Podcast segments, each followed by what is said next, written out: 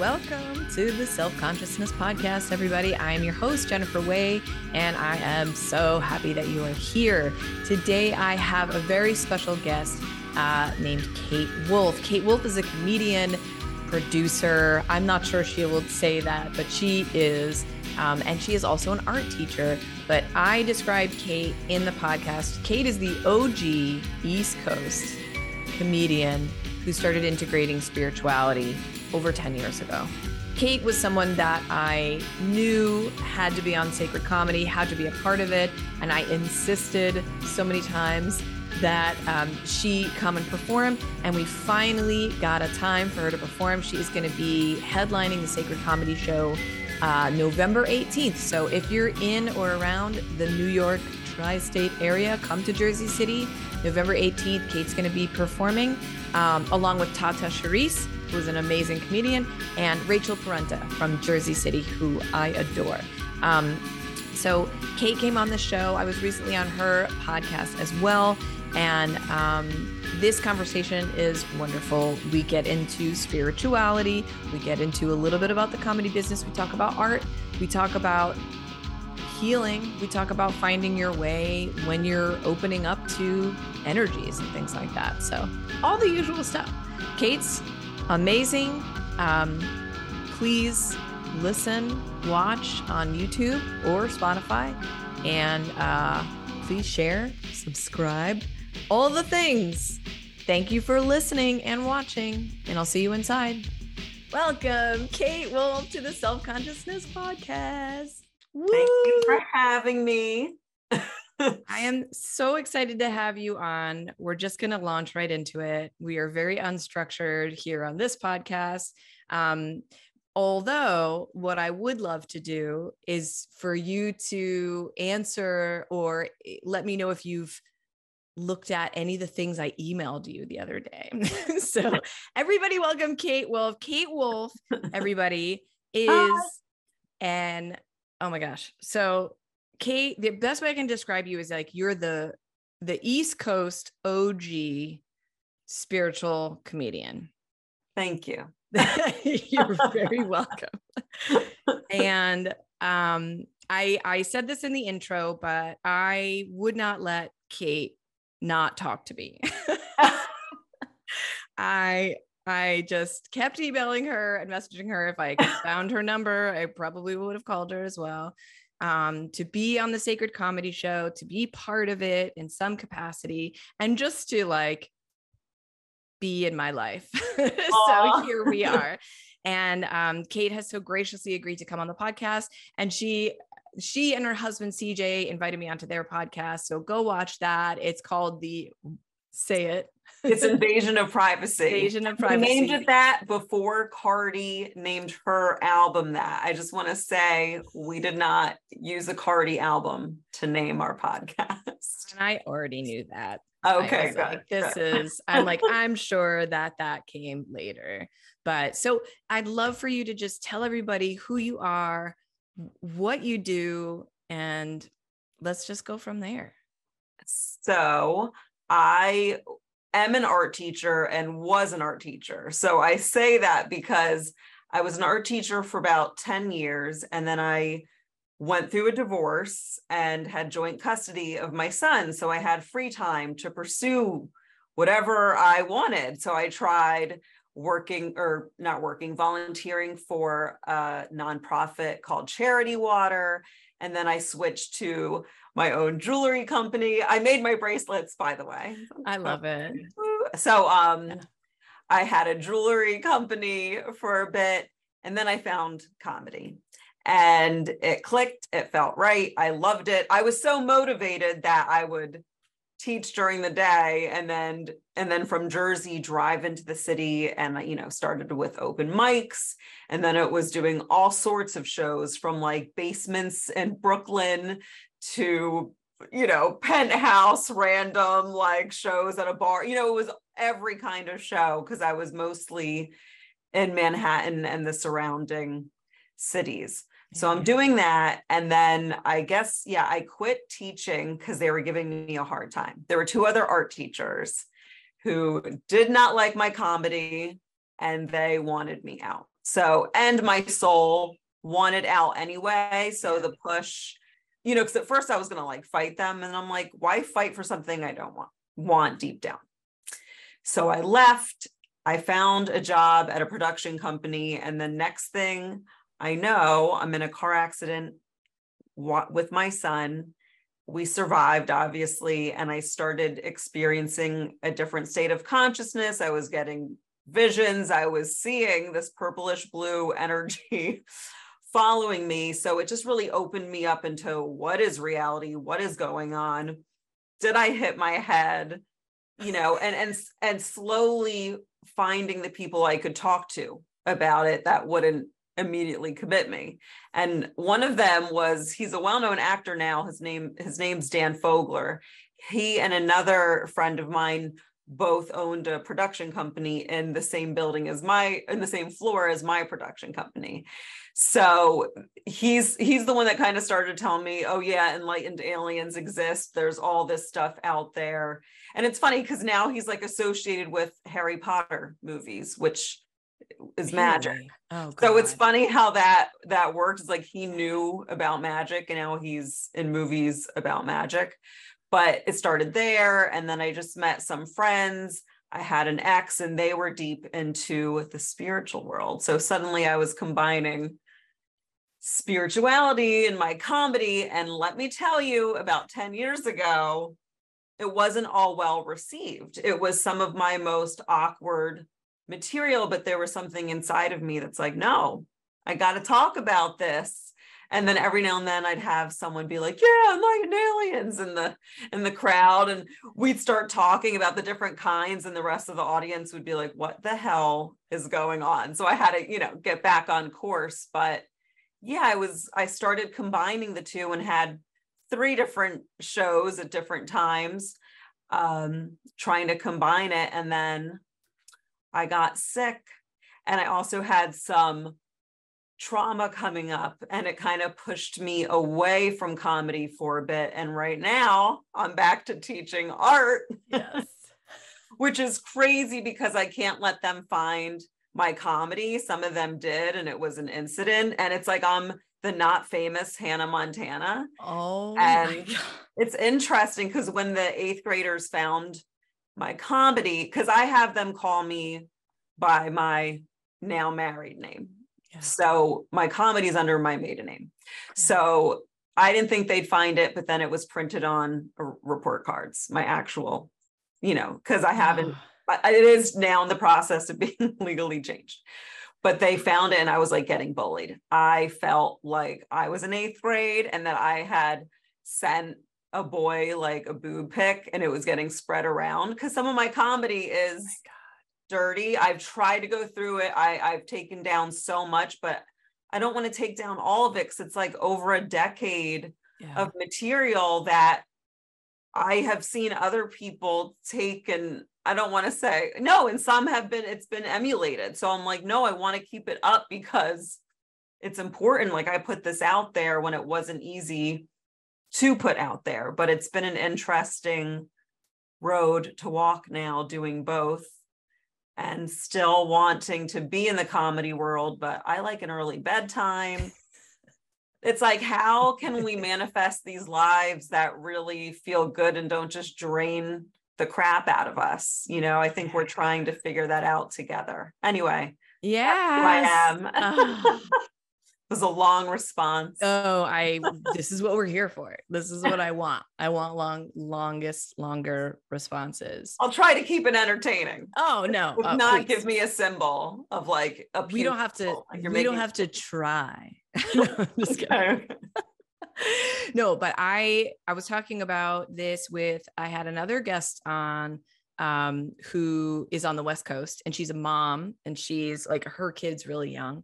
And your kid is, he's almost fully cooked, but like the idea of women in comedy, taking away even the spiritual part, I feel like comedy is, and has to change to accommodate a different style of a different lifestyle in a way, you know, and the early bedtime, you know, and it's like being able to dictate a new way of entertaining people, you know, is what I believe we are here to do.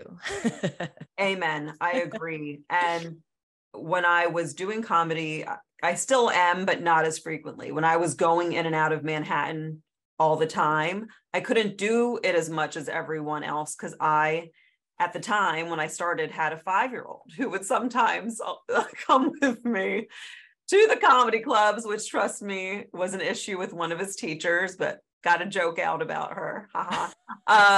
She was a real mean one. But yeah, I just feel like you have to, with everything in your life, feel out what's right for you. If you try to go by what is right for other people, you could just get sick, honestly, or unhappy, unfulfilled. And for me, I still feel that I'm a comedian. I'm doing your show in November. I just want to find spaces that I feel are welcoming and where I can be myself. And, you know, there are a lot of toxic environments in comedy, and some of them got to me. Some of them didn't, and I miss them. And when I head back into the Manhattan area, I will go there. But I think it did a doozy on me, that world, like being deep in the comedy world while having all these spiritual awakenings. I went through it's a 4-year spiritual program. And then I did a year of grad school in it.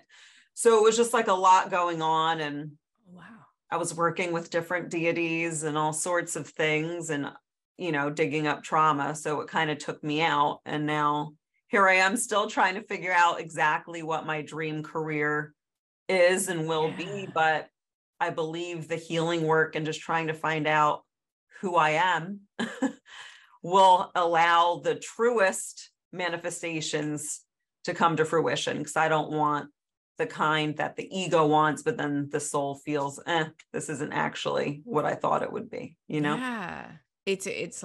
There's going to be a new way to do it, and bringing those things together. I mean, we talked a little bit about this on your show. It's like, it's just so interesting seeing people who, you know, were never into spiritual stuff, and now it's like, oh, okay, I see, you're manifesting. Got it. Okay.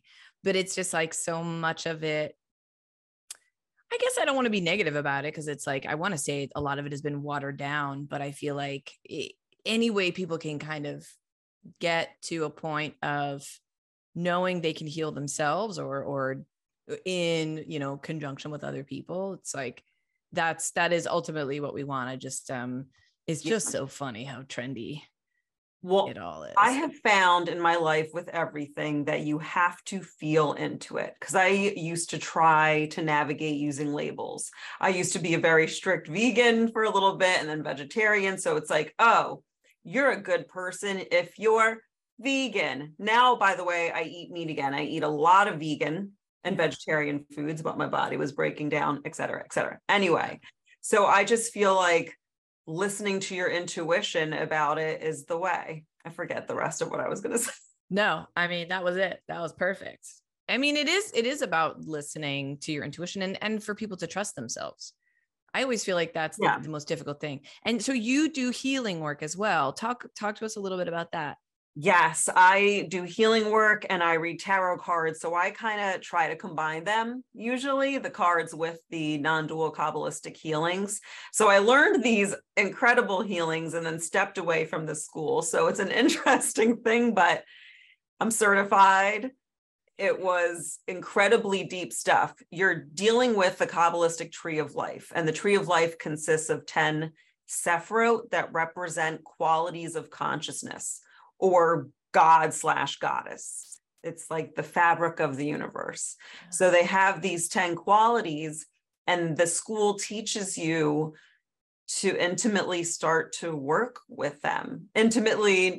Not intimately. Because when I say intimately, it's not like not sexually, you guys. Yeah. You don't want to get too into there, I don't think. But no, they teach you how to kind of dance with them, I'll say, and what they are, and you feel it. And they also go into a lot of sacred texts, some from the Kabbalah, some from the Zohar. And they also, the person who started the school, who does most of the curriculum, he has studied Zen Buddhism. He's basically studied so many different types of ancient wisdom and then put it together in a way that is beautiful. I just have some beef with how the structure of the school went when I had an issue. I don't like to even talk about it too much. No, it's okay.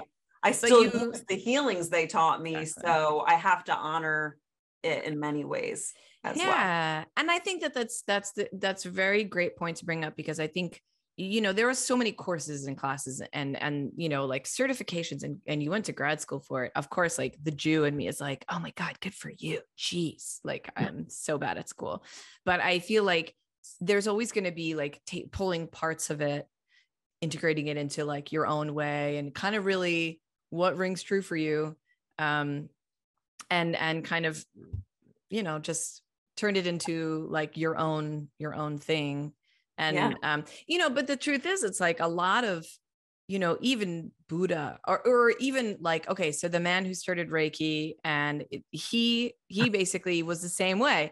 Like he was studying ancient texts. He was searching, he was looking for something. So he did as much as he could with what existed at the time, and then came upon this energy and created a system out of it that, you know, it's like now has been watered down even more in the West, but still, but it still taps into something that is almost archetypal about our own ability to be a human organically that can heal and have some kind of life force energy flowing through us and learning how to even heal ourselves. Yes. Yeah. And it's so beautiful. We can, you know, my journey, I grew up basically a Jewish atheist. And I wasn't really looking for an awakening. And then just slowly I became agnostic. Okay, maybe there's something, maybe there's some magic. I don't have all the answers. How could I have all the answers? Then came, you know, boom, the accident. And even before that, my son came in really enlightened saying, because I was like, I think when we die, that's it. He was like, you're wrong. We're all energy. We keep going. He would say, I came down here to wake you up. So he really played a part in that journey as well. And now he's almost 17. He does, you know, he's got a little bit of that, but he's trying to live his normal 17-year-old life. And I'm down for that. It's his own journey. But yeah, so I awakened. God. I love that. Right. I love that he said that. I hate even saying awakening, by the way, because I feel like the whole woke culture, because I know what that means. That's like kind of what you're talking about, where you say the quote, that's great, but then it's a whole other thing to embody it. Yeah. And I think that's the key is, do you embody not just the wisdom, but the concepts or the qualities? And can you have a relationship to the different parts of yourself? We attain wholeness, and yet so many of us are so terrified of the different parts we have within. And I think that's a big part where my journey began is like, okay, what is reality and who am I? You know, why do I keep repeating certain cycles that are so painful? You know, and I basically beg to the universe, like, bring to me whatever I need to stop this pain. You know, I want to live a free life and I want to be a great mother and help my son to be free in this world. And I think intention is so important. Marianne Williamson, is it Marianne Williams or Williamson? Yeah, Williamson. Yeah. Williamson. The presidential candidate. I like her, but she said something like, fuck your intention. And she had somewhat of a point where it's like the collective intention is the most important. Well, yes, you could almost call that global consciousness, whatever. Yeah. Yes, that's important. But I do think it's important to have an intention, you know, and mine is always for healing and evolution. So when you move forward with that, I think everything, Rumi quote, is grist for the mill. Yeah. Everything you encounter, whether it's shitty, it's good, you are using it to enlighten yourself, to evolve. And I try to make sure that that's what I'm doing. And I have made many mistakes in my life, but I always used it to learn and to get better and evolve. Love everything you said. I'm so happy you're here. And it's 2:22 and I'm so happy that this is being recorded and it's a full moon today on top of I know, how crazy. We didn't pick that on purpose. I might have. Oh, really? I might have. I feel like it's like there's so much going on subconsciously. I feel like I've almost turned off consciously. And okay. I don't know if that's it. It's probably a dissociative thing. It's probably not a great thing. And you have powerful dreams, correct? Do you have premonition dreams? Talk a little bit about your dreams. It's a mixed bag. I mean, like it's a mixed bag. Sometimes, okay. Sometimes I get premonitions. Sometimes I'll dream about my mom. Okay. She passed about 5 years ago and like, okay. You know, those will feel very real. I've definitely had premonition dreams when I was younger. Got it. But for now, it really is sort of setting the intention of receiving I feel like the thing that I always and it's going to gross me out. Sorry, my brain just jumped ahead like 5 steps. I was like, I used to say, instead of intention, I used to say doing it on purpose. And then I realized there was like a podcast named On Purpose by that guy. I don't know, Jay Shetty or whatever, but it always felt better to be like doing it on purpose than just to like do it. I always felt like, especially when I was younger, a lot of the sort of behaviors I picked up on and the things I ended up developing were very much kind of coming from like a narcissistic sort of codependent dynamic between me and my mom.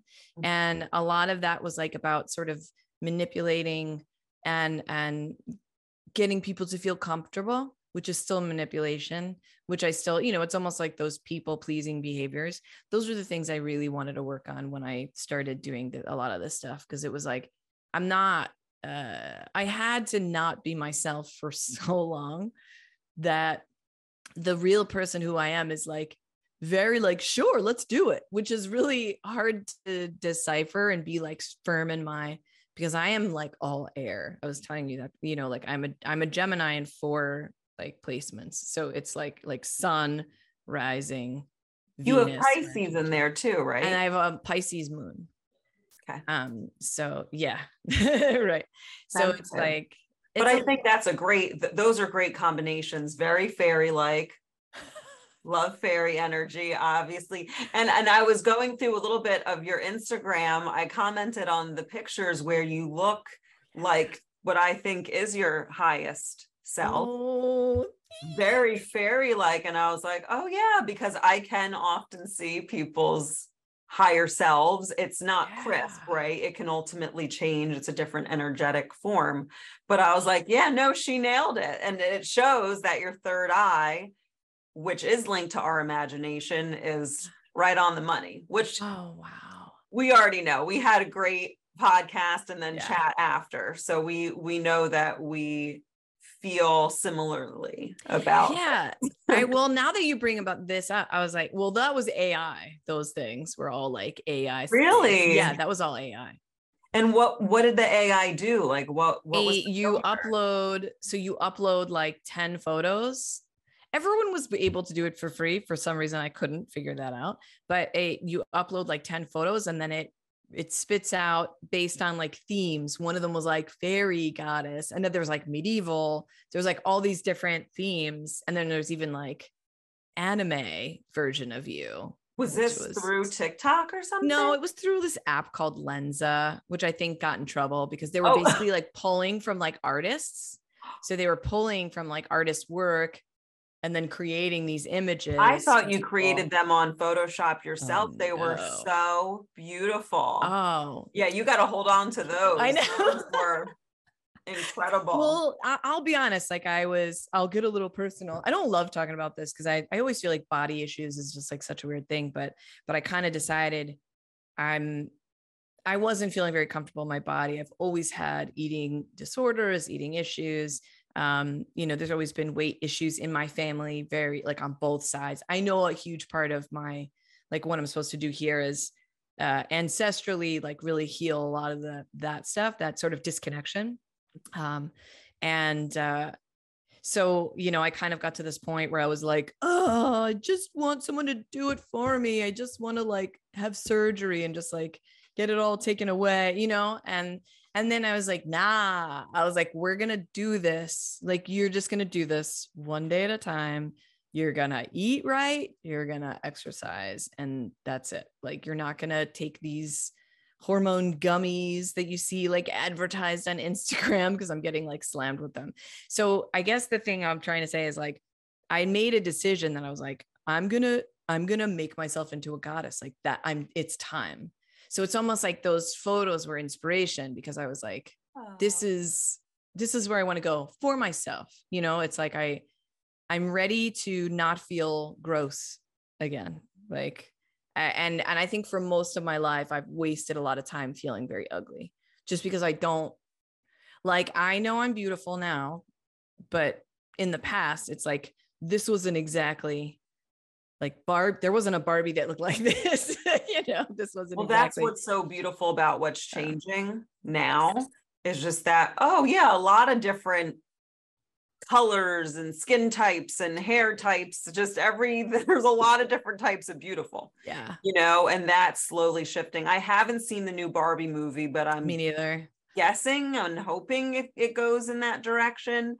I could see a little bit from the trailer, just, you know, her not wanting heels, but wanting to stand flat. That's a good direction. I did feel like one of the scenes in the movies pulled from a stand-up joke I had a little too closely. So it probably, you know, I got a little bit triggered in the trailer, but I was like, who knows if that was on purpose or a subconscious or whatever thing. But yeah. I do plan on watching it. But I think I just do see, especially when you look at different models, when you're shopping for clothing, different sizes, different color skin, just finding beauty no matter what. So yeah, that is changing, because I agree. The other way, it's just, it chokes you out. It does choke you out, and not in a sexy way. Sorry. No. I mean, I also like, I'm really, I'm very excited to see the sort of not aftermath of Barbie, but I know that in a couple of years we'll be able to see a cultural shift, and I'm excited to see what that brought out in people. Cause it, you know, I mean, Barbie for me is just triggering. I mean, oh, really? I loved Barbie, and I still do love Barbie. I love Barbie. I still love the concept of a doll that's beautiful, but I hope, and I think the Barbie movie is saying it's got to be made more realistic, different sizes, you know, like you can have Barbie, change it, make different dimensions, colors, exactly, you know, the kind that people can relate to, because they are really good dolls in terms of like the size and how they market the proportions and the different kinds. The variety has to change, and hopefully it will. And I think that is where we're headed. I think enlightened people are moving up in life and becoming CEOs, and hopefully changing the way businesses go about being economical, how they treat the climate, how they treat what beauty is. So I think we're going to keep seeing shifts as the people who have been doing spiritual work gain more power in whatever career they're in. And there's a whole Hopi prophecy. Hopi are Native Americans. I don't know any of them. They might hate someone like me talking about their prophecy, but it's about rainbow warriors coming together, people of all races, all sizes coming together to help save the earth. Yeah. And, you know, that's what's going on, and systems just need to evolve and change everywhere. Yeah. So I'm looking forward to it. Aliens are now being disclosed fully. Thank heaven. I've been waiting on that one, because Bashar I wonder when Bashar did predict. I think he predicted a little bit later, and I was like, no, I want them here a little earlier. Yeah. But I think people started because there were so many timelines of possibility. I know that like, true. Yeah, like I remember around COVID, there was a lot of stuff that people were predicting and calling out. And I've been listening for a long time.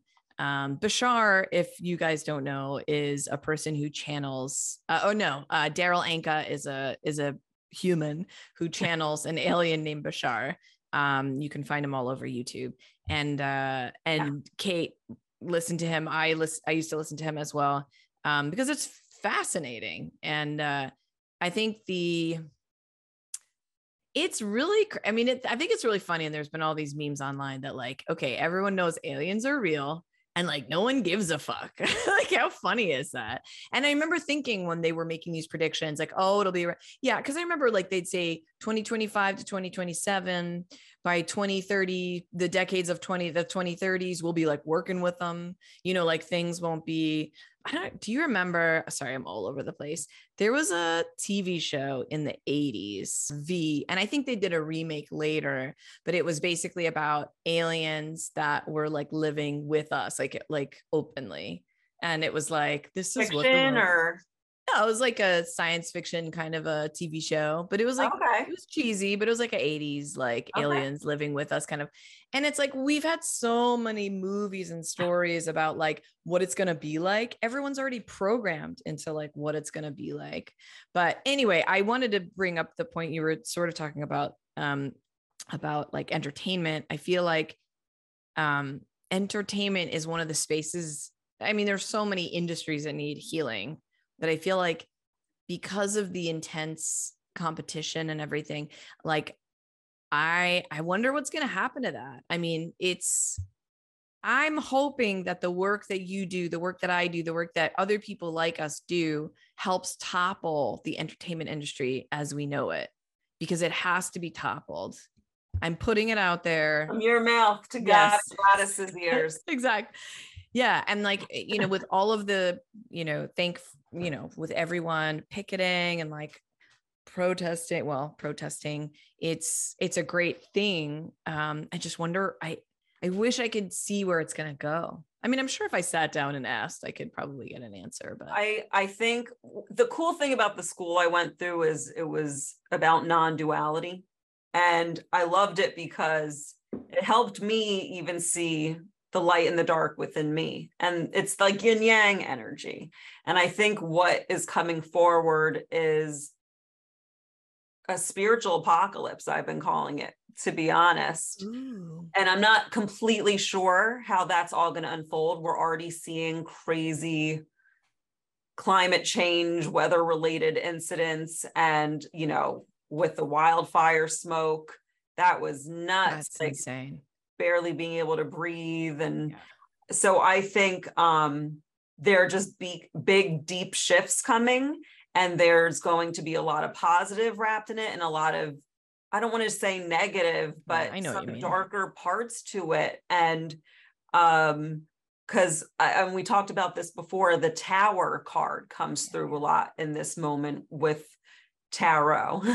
And it's about things crumbling that have cracks in them. They're not working. We're talking about these systems that need to fall, and they do, but there's sadness still in seeing things crumble. You know, even if it's a building with cracks, it still was a beautiful building, and there's still, you know, your heart's connected to it. But then it's the rebuilding. It's things being built that are sustainable, that are kind, that don't drain one person so another person can flourish. You know, it's that parasitic way of living that we're in. And so many of us light workers are speaking up. And light workers is such, I don't know fully how I feel about it, because like I said, with non-duality, it's evolution workers, people who are assisting and the earth not dying, and just wanting us to get to a new way of living, because we've been honest about something's off.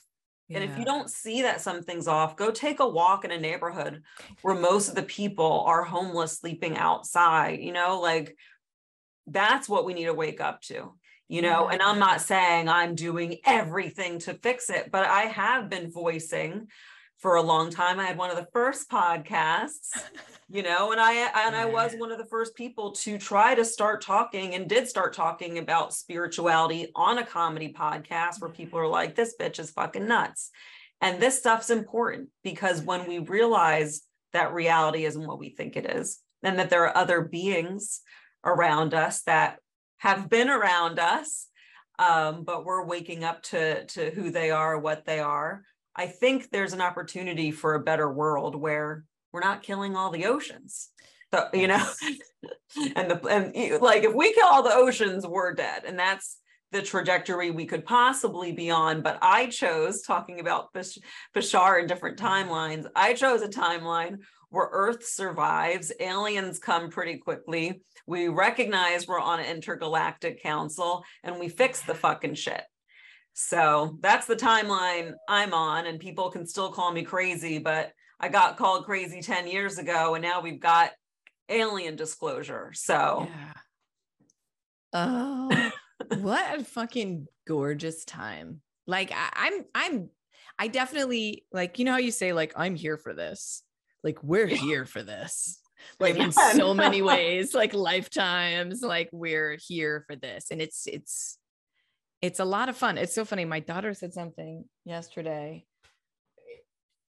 Oh, I don't know in what context it was saying, but it was so funny that I wrote it down. She's like, yeah, it's fun to survive. I was like, yeah, it really is. It's like way more exciting than having everything that you need, like right next to you. And I think she's 14. Okay. Of course I was like, you're bringing your son. I'm like, maybe I'll bring my daughter. Wait, how old's your son? Oh, my son is, oh no, I was going to say you're going to be headlining our show in November, which I'm going to be plugging a million times until then. And your son is going to be doing a surprise like set, which is just so freaking everything that I want Sacred Comedy to be. Yeah. Like to witness that is going to be like, you guys can't miss it. You just can't, you're just not going to be able to miss it. So you better fucking come. But like, I was thinking, well, my son is 12, but my daughter is 14. And I was like, okay, I'll bring my daughter. Bring her. You know, I know. So some of the students that did find out I do comedy, some of them were bullies about it. And some of them don't give a crap. Yeah. You know, they're like, when can we come to a show? And I'm like, I don't know if that's going to happen, but if I was going to, which I'm not going to, yeah, it would be yours, because I was like, no, that's too many crossing boundaries. Like, even, you know, it's just that a lot of because now they're heading to high school and the stuff they talk about and the language they use, it's like, you know, it's way beyond how I speak in some of my dirtiest jokes. Yeah, I know. I was like, we're not telling them anything they don't already know and haven't like read about or. And that's the thing about teaching too. It's just like, there's a concept, and I understand being a good role model, but you know, you have to understand what does that mean? And it doesn't mean being totally fake and having to wear a mask. And I'm all about, you should shift into teacher mode. You're not their friend, but at the same time, you're not supposed to be this like, hello kids, how are you? Then you're a robot, and then they don't connect. And then are they really going to retain any information or concepts? Because they're like, this robot's teaching me, and do I want to be a robot? You know, so you have to still be a human, but I'm hiding. I'm changing my name. I don't want them to find my comedy. Oh yeah, no, but like you should open a school. I would love to do that, because, you know, even just what you were talking about before with like imagination being the doorway to intuition, like people don't know that. You know, if I had known that when I was a kid, I mean, and that's also one of those concepts that it's very hard to, although I feel like you can find the right words where you can get it by, but for those kids to understand that when something pops into their head and they can actually do something with that or understand it as being a potential message for them or another part of themselves trying to reach down in and communicate something to them, you know, it's like, and as an art teacher, wow, mm-hmm. you can really mold the minds. You can really like, but yeah, you have to be careful with that stuff, because I'm sure if anyone gets wind of you, you know, meanwhile, like, I'm so scared. Meanwhile, like, fucking these Christian right people are out here just trying to infiltrate every part of our lives. And I'm like, keep it a secret. You don't want them to know you're giving them like, you know, I am doing my best to hide. For sure. Yeah. At the same time, I'm like, oh my gosh, I can't believe it. You know, yeah. But a lot of these kids, I wanted to say, they're very spiritually in tune, because they have TikTok and social media, and they're seeing the trending spiritual videos. So a lot of this, my students in art class, like we did surreal landscapes, right? We learned about Salvador Dali. Yeah. I don't have a smart board. I have prints, some posters that I've had and that that were already at the school. I love Dali, but he's not, I don't have the most diverse artists as I would like to in terms of posters. That's what I'm going to work on getting this year. Anyway, taught about Dali, doing surreal landscapes. And some of the things that my students were putting in there, I was like, they were putting third eyes on these creatures and portals. And I was like, okay, a lot of these kids are way more awakened than I think their parents probably know. Yeah. And it's just cool getting to be their art teacher and getting to have a safe space, a real safe space where I appreciate humor. I appreciate whatever is they're experiencing and I don't shut them down. I make sure their art's appropriate.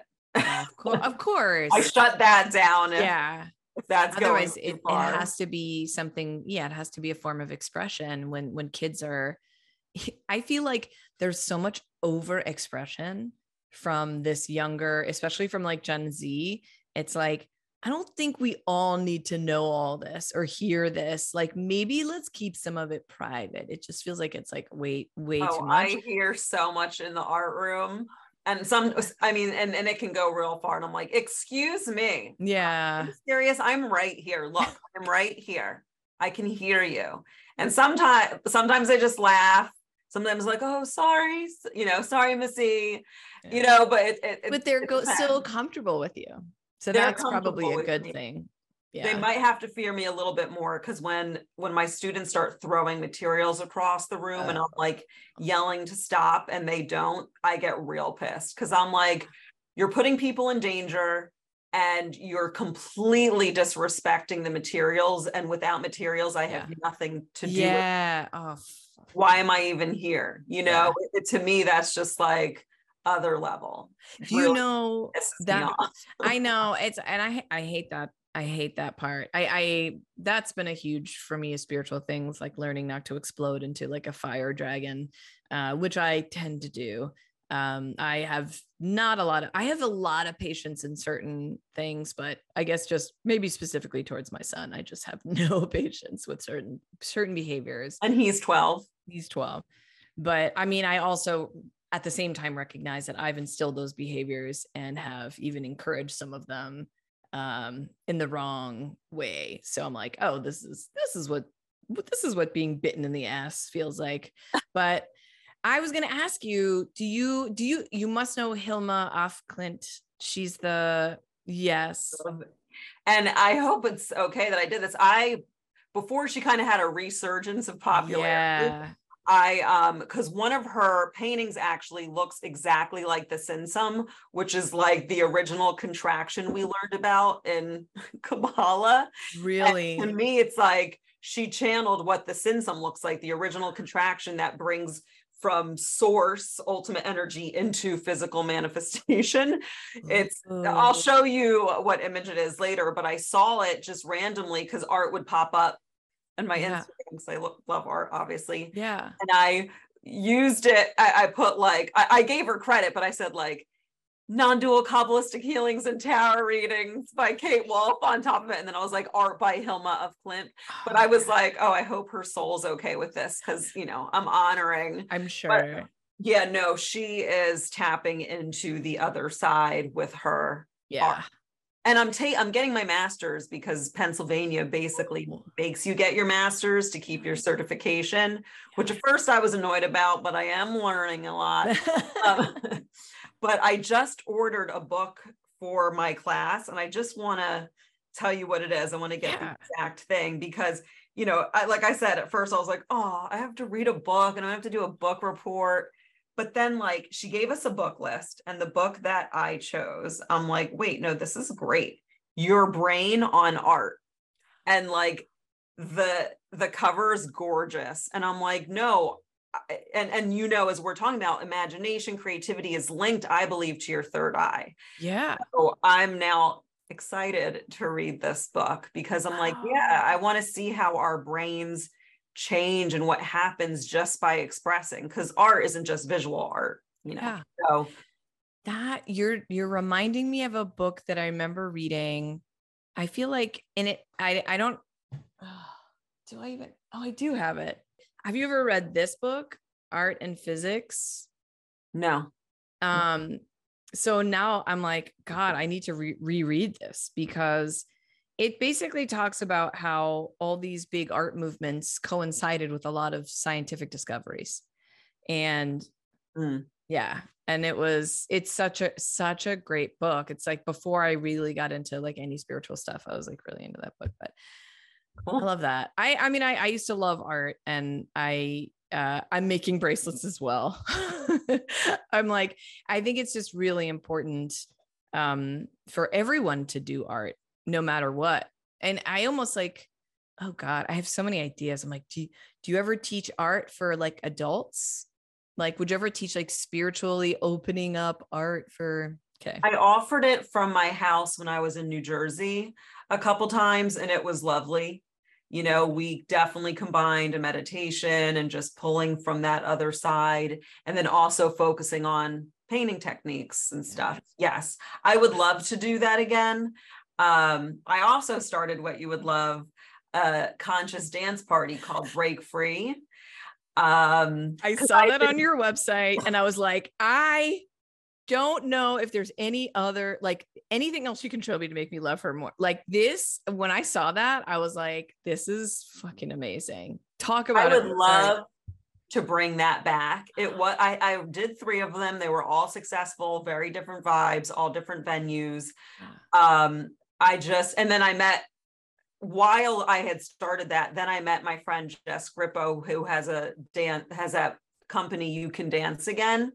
So then it was like, it kind of felt like it fueled it. And if I did bring it back, I'd want her to be a part of it, because that was kind of my concept, is at any age, you can dance again. Like, you can learn to move your body, but in a space that's not a grimy club where all of a sudden you feel a man's boner pushing up against you and their drinks spilling all over your nice outfit you care about. You know, it's a space where it's meant for dancing. Yes, you can connect to other people, but there should not be invasiveness like that. Yeah. At mine, there was still alcohol. I wanted people to have a choice, but you had to be responsible.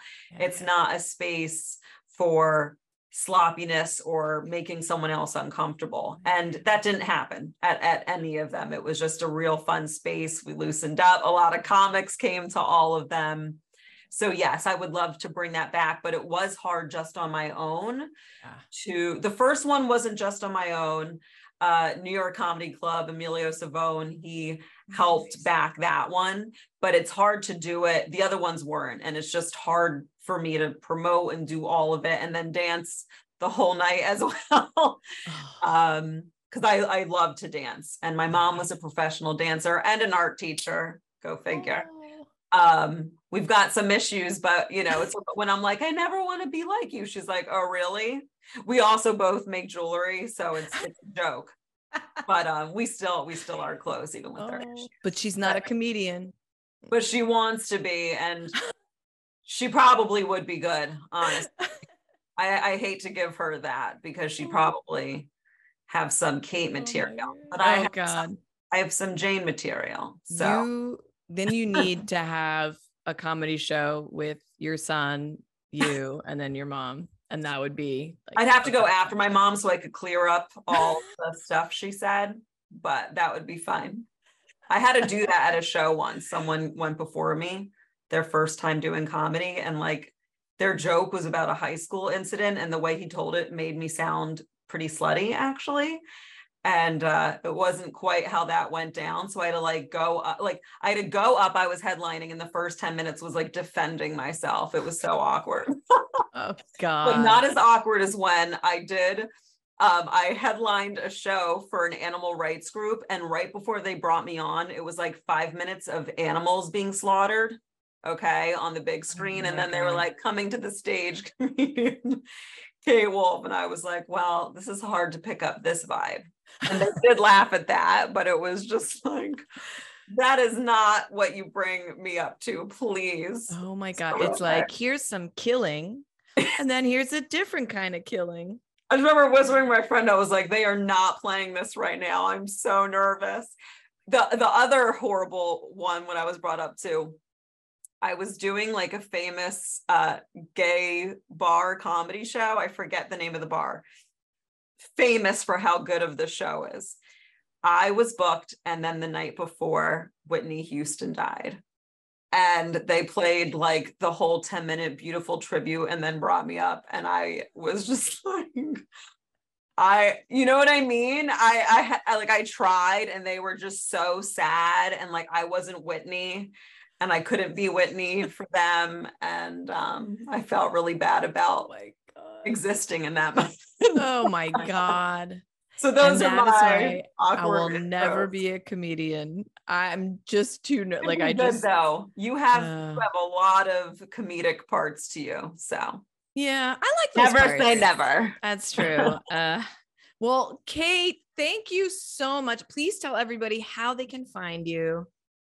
You can find me on Instagram and TikTok, the Kate Wolff on Facebook. If you'd like healing tarot reading, it's K Wolff, WOLFF 27 @gmail.com. And my podcast that Jennifer was just on is Invasion of Privacy. Her episode is called 30 Shekels, because we were talking about how it's okay to get paid as a healer, psychic, tarot reader. And do you want me to pull a card for you before we go? I would love it. I was just going to say, I was like, yeah, I forgot about that, but yes, let me pull one card. Okay. And then we can end on that. Oh, yeah. And then also I'll be on Sacred, if we have to promote that, Sacred Comedy Show, so November 18th at 7:30. Yay. And I cannot wait. Yeah, you're going to hear so much more about this show. I am so excited for this fucking show. Yeah, November 18th, Sip Studios, Jersey City. And come see Kate. I mean, come see the return of the OG. Thank you. And I will pull some cards on stage, not too many. I know you do something like that as well. You're going to do as much of that as you want. I got some teaching material. I really have been dying for a year now. And of course, spiritual stuff. But what did I want to say? Oh, and I believe my friend Jess Grippo, who is a dancer, comedian, life coach, will be coming up for at least 5 minutes. She can sometimes dance interpret to my jokes, where I tell a joke and so I think I know what joke. She'll be there. She's great. Anyway, come out. So your card, Six of Voices. This is a different deck. It's the Muse deck. Ooh. So you can see, I love the art though. So Six of Voices, which would be Six of Swords in the typical tarot deck. Okay. So 6 is a nurturing number, and you are a nurturer. It makes me think of feminine energy, womb energy. You are here to help the divine feminine rise. I already know that, but it is part of your mission. You are learning to use your voice and to speak up while nurturing yourself. You talked a lot about your intuition. That is a big part of your journey right now. Trust your instincts, trust your body. It's the mind, body, spirit connection. So when you're feeling something's off, listen to it. And for me, if I don't listen to it in an emotional way, my body starts to break. It is so crisp. I can barely say crisp, of course. It's so clear to me at this point, because I can feel that shift. So listen to your intuition, listen to your body, rest if you need it. Don't feel guilty. I can feel it. You are in a creative state. It's like you have planted these seeds. I'm getting like that field vibe. Trust that the grass is sprouting. Things are manifesting, but because you're doing so much healing work, it has to be in alignment with what would actually make your soul satisfied, because that's what you've deeply prayed for. So believe that a complex career and other things are on their way. It's just that you've planted these seeds. Give it time to grow, but nourishment is the key. Watering that field, giving yourself sunlight, giving yourself what you need. Part of following your instincts, your intuition is, I'm hungry for this. I'm feeling like I need a massage. Whatever it is that your instincts are saying, listen, it's helping to water the garden. And that's important for these things to be able to grow. And I feel like you and I have, some collaborations in store for us. And I hope that's part of what's growing in the garden. I feel that as well. I would love that. And we that is TBC. Like that will be, we will just be discussing that this week. So, and keep thank you so up. Much. Keep speaking up. Your voice is important. Yeah. It needs to be heard. Okay. So no. Thank you so much, Kate. As I start screaming, I'm beyond grateful that this connection has been made, and I'm so happy that you received me, and I'm just so excited to see what comes of this connection and whatever we decide to make together or help each other with. I'm so happy. So. I feel the same way. I'm honored, and it was a pleasure being on, and I cannot wait to do the show, but I know we're going to talk. So definitely excited. And thank you everyone so much for listening. Yes. And as reality shifts, ride the waves, stay calm. Your inner world and external world are connected, so there you go. Oh gosh, I can write that down, guys. All right, thank you so much. Thank you.